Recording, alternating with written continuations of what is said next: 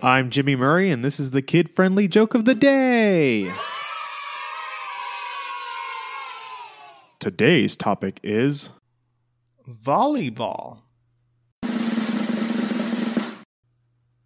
Every year in high school, I tried out for my school's volleyball team, but I was always bumped. You know, volleyball players actually make really good comedy writers.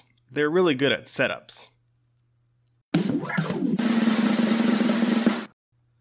Finally, volleyball players can definitely have a double career in the waiting industry, as they are always able to serve.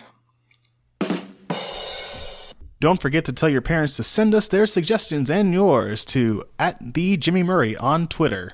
Thanks for listening to this show. Don't forget to listen to our other shows, the Animal Fun Facts, Geography Fun Facts, and the Dinosaur Fun Facts. Music by Kevin MacLeod.